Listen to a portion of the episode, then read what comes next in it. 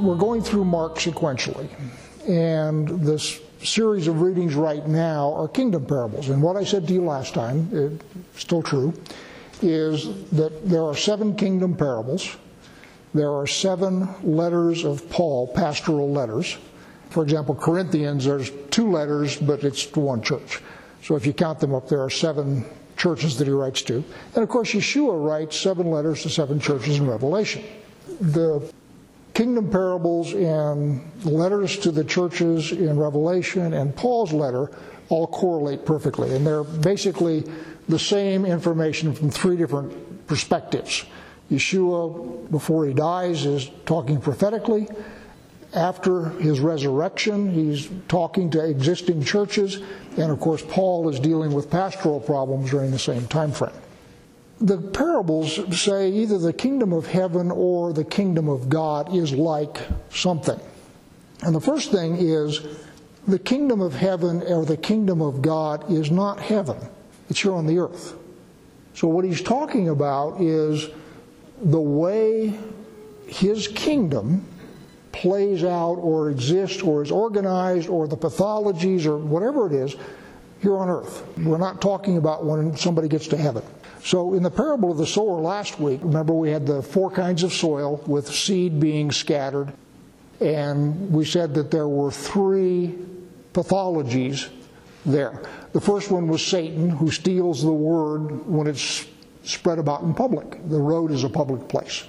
So, when the word is scattered in a public place, Satan comes along and steals the word away. Then we said that the seed that falls where there's no depth of soil, that's somebody who hasn't been discipled. So, your job as parents and grandparents and so forth is to disciple your children so that they have some depth of soil. When the word hits, it will take root and not be made unfruitful by persecution.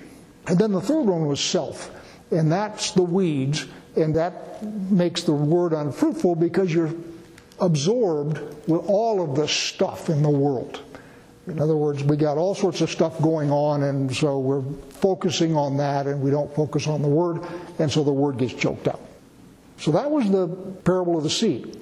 Well, today we've got a lampstand and we've got seed sown in a field. Now, if you look at the same set of parables in Matthew, you've got the parable of the sower, then you've got the parable of the weeds. Again, seed sown in a field. And so the difference between the two lists, if you will, is we've got this business stuck in the middle of a lampstand that doesn't exist in the Matthew parables. But in the Matthew parables, the explanation of what's going on with the seed is better than in the Mark parables. So, what I'm going to do is sort of combine those two things so we can do the lampstand in Mark, and then we'll switch over to Matthew to do the parable of the seeds. Now, there's a correlation between the parables, Paul's letters, and the letters of the churches. So we said that it was Ephesus was the correlation with the, par- the parable of the sower, correlated with the letter to the Ephesians in Paul, and the letter to the Ephesians in Revelation. Well, the next one in Revelation is Smyrna, and in Paul's letter is Philippians. And if you read those three together, you'll see that they're all talking about the same subject. So let's talk about the lampstand. First off, there are two uses of the lampstand example in the New Testament, and they're different. In most of it, what he's talking about is your light shining forth, you being a bearer of the light of God into the world.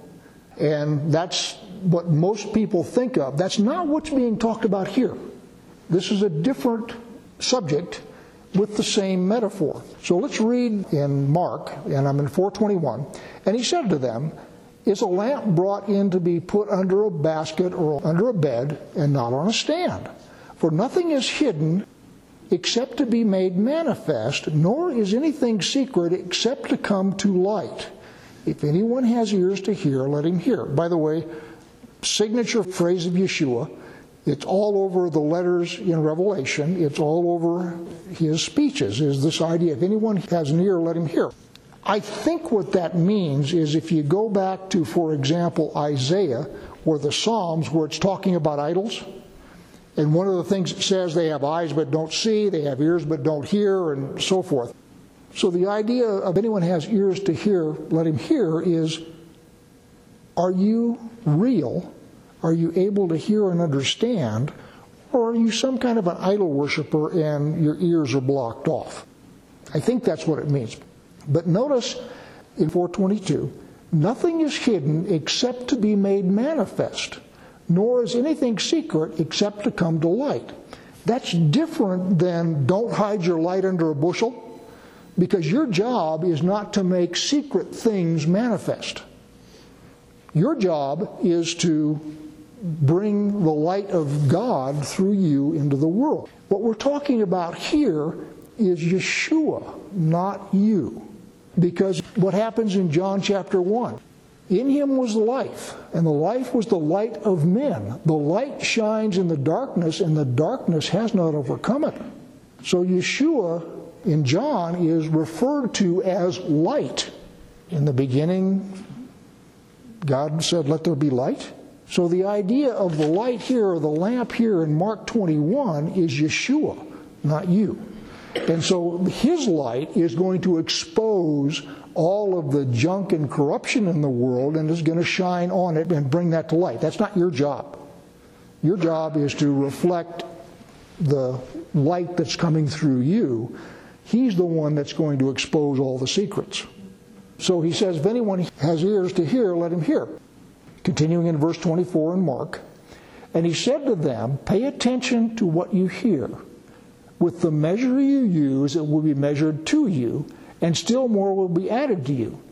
For to the one who has, more will be given, and from the one who has not, even what he has will be taken away. And this would lead you to the parable of the three stewards, you know, where they were given a talent. That's not what's being said here. It's superficially similar, and you would think that it was, but in the case of the three stewards who are investing the master's money, the stuff that we're talking about is the master's stuff. In other words, I have an investment advisor and I'm giving him money, and if he does well, I'll give him more money because he's making money for me. Here, what we're talking about is stuff that you have. So, in the case of the investment advisor, it isn't his money. And certainly he gets a commission for managing it, but it isn't his, it's the master's. What we're talking about here is your stuff, the stuff that you have. And he's saying that with the measure you use, it will be measured to you. And what we're talking about there, of course, is hypocrisy. And what he's saying here is the standards that you use in dealing with other people are the same standards that he is going to use when he deals with you. And it's what I call God's iron law of sowing and reaping. As you behave, so it will be measured back to you. And what he's saying is those who use honest weights and measures with their fellows will, in fact, have more stuff added to them, whereas those who use dishonest weights and measures with their fellows, even that which they have will be taken away from them. So now we're going to come to the parable of the field. And I'm going to ask four questions, and I'm going to try and answer them. So the first question is who is he talking to? The second one is what is he saying? That isn't necessarily clear. The third one is why is he saying it? And then the fourth one is what does it mean to us? That's what I'm going to try and do. As I say, I, I had real trouble figuring this out last night. So let's actually read it from Matthew as opposed to the one in Mark, because Mark is abbreviated. Mark has just got a little snippet, whereas Matthew has got it much longer and expanded, so it's easier to figure out what's going on. So I'm in Matthew 13, starting in verse 24. He put another parable before them, saying, The kingdom of heaven may be compared to a man who sowed good seed in his field. But while his men were sleeping, his enemy came and sowed weeds among the wheat and went away. So when the plants came up and bore grain, then the weeds appeared also. And the servants of the master of the house came to him and said, Master, did you not sow good seed in your field? How then does it have weeds? And he said to them, An enemy has done this. So the servant said to him, Then do you want us to gather them? And, but he said, No, lest in gathering the weeds you root up the wheat along with them.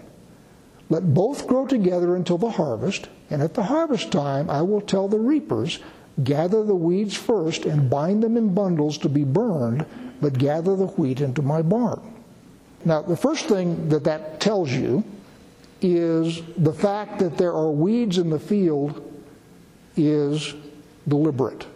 It's deliberate on the part of an enemy, and the fact that they remain there is deliberate on the part of God. Deliberate in both cases. And what it also says is that the good wheat is so valuable to him that he will not risk uprooting any of it before it heads out and can be reaped. In other words, he's not willing to risk the loss of any of the wheat plants prematurely. And so he will let the weeds grow up among them to avoid that loss, which tells you something about how valuable he thinks that the good wheat is. By the way, the weed in this case is probably darnel. Darnel is what's called false wheat. Looks just like wheat. It grows in wheat fields and it's toxic. It's pretty much been eliminated in Europe and the United States, but there are lots of places where it still grows. And one of the things about it is, in sufficient doses, it's deadly. In small doses, it is intoxicating. So people will grow some darnel and mix it into their bread, and the bread will then cause intoxication in small doses. Of course, if you mismanage the dose, it then kills you, which is kind of exciting. So that's what we're talking about. We're talking about something that the seeds look superficially very similar, and it isn't clear until the harvest which one is which. So, first question is who's he talking to? Well, his disciples got no idea what he's talking about. The Jews got no idea what he's talking about. So, as he's saying these parables, nobody who's listening to them understands them. Now, he explains them to his disciples in order for his disciples then to be able to write them down clearly so that the people who are reading the gospel years later will understand them. But this is not information that they are going to be able to make use of. It is simply, I am transmitting this to you. I want you to write it down because it's for somebody else. This is not practical information that you, my disciples, or you, the Jews, are going to be able to use. This is something for someone else. And the only reason we understand it is because he explained it to us.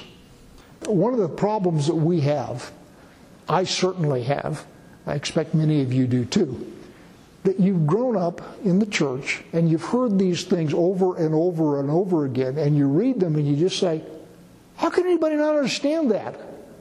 It's so obvious. Well, it's obvious when he explains it to you. It's sort of like Pharaoh's dreams in Exodus, where Pharaoh has these dreams and nobody can interpret them. Well, what do you mean nobody can interpret it? They're pretty obvious to me.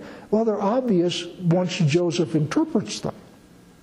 And then you can't figure out how nobody understands them because they seem so obvious. So you need to, again, put yourself in the situation here of the people at that time, and they didn't understand it. So what they do is they come and ask, What are you talking about? And of course, in the case of the parable of the sower and the parable of the weeds, he does explain it. As we get further into the parables, he stops explaining it even to them, which is why you get so much wacky preaching today because there isn't actually an explanation that's been given directly. I was listening to a teacher years ago, and there's a place in Matthew where he says, You guys understand the parables? And they say, Yeah, boss, we understand them. And he says, why didn't you write it down then? Because I sure don't understand them. So he's speaking then not to the people there because there's no information that they're going to be able to use in this parable. He's speaking obviously into the future. What's he saying? Well, if you go to the letter to Smyrna, which is in Revelation 2 8, and to the angel of the church in Smyrna, write, The words of the first and the last, he who died and came to life. I know your tribulation and your poverty, but you are rich. And the slander of those who say they are Jews and are not. Ding, ding, ding, ding, ding. Key phrase. But are a synagogue of Satan. Who planted the weeds? An enemy did, right? So they are a synagogue of Satan. Do not fear what you are about to suffer. Behold, the devil is about to throw some of you into prison that you may be tested, and for 10 days you will have tribulation. I have no idea what the 10 days is. Just let you know right up front. Be faithful unto death, and I will give you a crown of life. He who has an ear, let him hear. Signature phrase. What the Spirit says to the churches the one who conquers will not be hurt by the second death. So the key phrase here is you have those who say they are Jews and are not. Notice it doesn't say the Jews, it says false Jews, not actual Jews. In other words, this is not anti Semitic. This is not the church divorcing itself from the Jews. What he's saying is that these people who claim to be Jews are, in fact, not so. That's sort of the first thing. And the point here is that these people are within the church. They are weeds mixed into the field, if you will. So at the end, what's going to happen is there are going to be those who say they are Jews and are not, and I will do in parentheses, those who say they are Christians and are not. And what it's saying is persecution is going to come to you from within the church. You got problems with those who are not of the church. You know, for example, you've got in various parts of the world, Christians are persecuted by Muslims, they're persecuted by Hindus. That seems to be great outdoor sport in India right now. You've got them persecuted by governments. It's what's going on in China. So persecution of the church is endemic throughout the world, and that's not what Yeshua is saying here. What he's saying is that the persecution we're talking about is from within the body. That's important. And what he's saying also is it isn't possible to weed that stuff out because the real ones and the false ones are only going to be revealed at the harvest.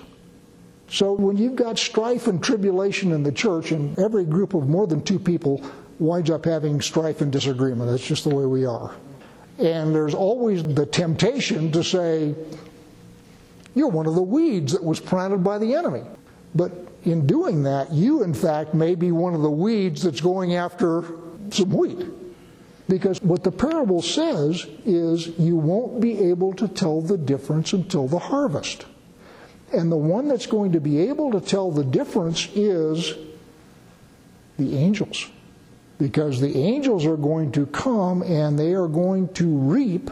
And the first thing that they're going to reap is the weeds. For those of you who are rapture mavens, the first ones that get taken out are the weeds. And they get thrown in the furnace. So what he's saying is that there will be persecution in the church.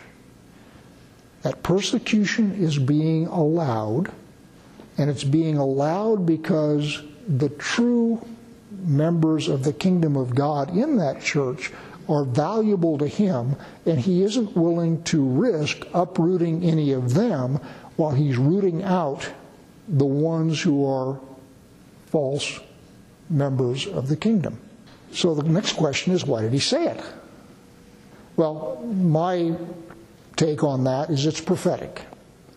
He is a prophet, and he comes to Israel as a prophet, like Isaiah or Jeremiah or Amos or any of those guys.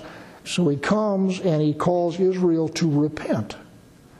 Israel does not repent. So then what he does is he switches from plain speak and plain calls to repentance to code speak, parables, and prophetic speech.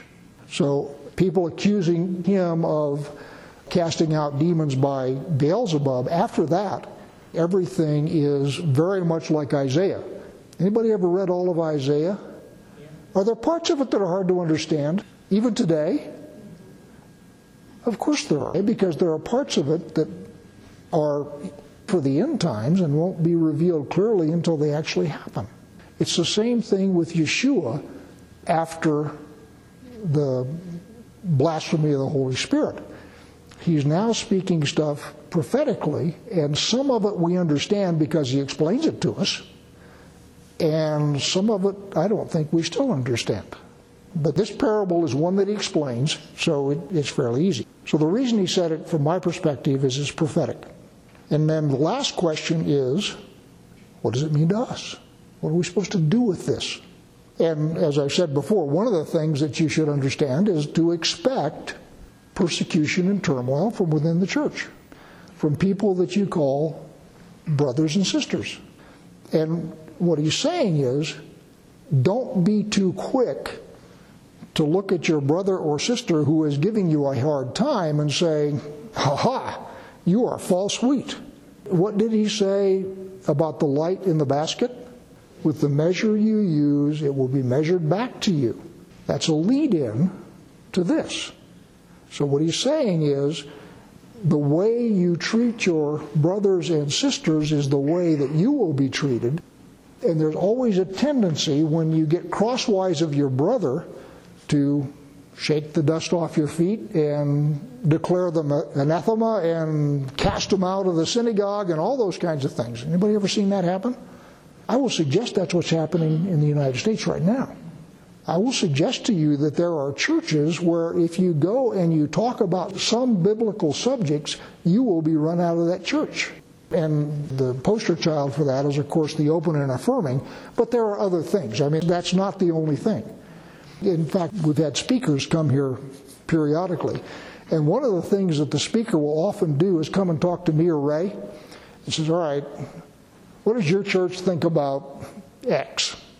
Because they know that if they talk about X, that there's going to be half of the congregation that's going to go like this. So they very often come and ask Ray or me and say, All right, what do you think about these controversial topics? Because I don't want to have the rest of my message get flushed because I say something like, There is no rapture. Or there is a rapture. Because if you go into a church that believes in the rapture and you say there's no rapture, they'll all go at you like this. In fact, people have broken fellowship over it. I got thrown off of an internet list over it one time, which is fun. But you understand what I'm saying? And what he's saying is, measure that you use is the measure that will be used back for you, and that you are to expect division within the church, conflict. It's going to happen. And the other thing that he is saying fairly loud and clear, is that he expects you to stand and to endure. Notice in the letter to Smyrna, there isn't anything in here about him coming to rescue you. I'll read it again.